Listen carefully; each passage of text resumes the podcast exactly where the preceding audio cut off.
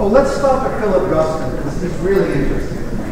Uh, Philip Guston is one of those places where uh, what's in this show nominally called visual art and comics overlap. Uh, Guston, who I don't know if you're aware of him, is one of the uh, great second generation abstract expressionist painters, went to high school with Jackson Pollock, in fact, um, and did these exquisitely uh, uh, contemplated rectangles with glops of pink and uh, odd colored paint.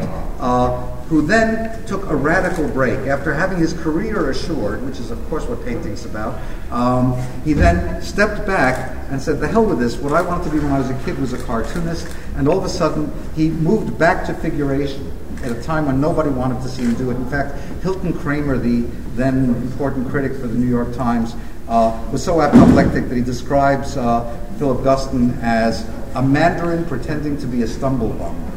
Uh, his Stumblebum work has now made him probably uh, the greatest painter of the 20th century, certainly the American one, but, art, but a great argument could be made for this if one had to use such a stupid, simple minded single appellation as the greatest.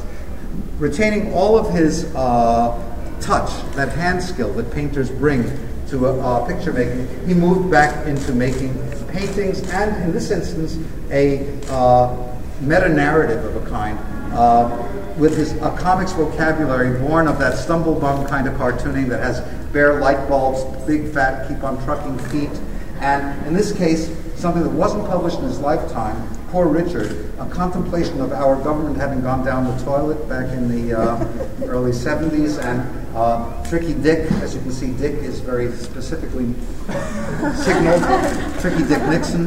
Uh, I only wish Guston could be alive to excoriate our present thugs. Uh, here, what's amazing is this has so much to do with George Herriman and Krazy Kat. He loved Krazy Kat. You can see these kind of abstracted landscapes. You can see the same kind of triangle. Here, let me see one that has a triangle in it. Um, uh, oh, great. Okay. Here we have the triangle in a uh, little cart that has a uh, um, handle made of bones being pulled through its killing fields. Um, and we get to have, instead of Offissa Pupp, um, Krazy Kat, and, uh, and Ignatz Maus, we have three fascists. One, Spiro Agnew, represented as a large pyramid uh, pinhead that looks a little bit like uh, that Masonic symbol on our dollar bills. We've got our penis president over here, and we have a pair of glasses that uh, represent Henry Kissinger. There you have uh, President Nixon looking through Henry Kissinger's eyes as the glasses become glasses again instead of a separate figure. Um, it's a very elliptical narrative, but a narrative nonetheless. Um,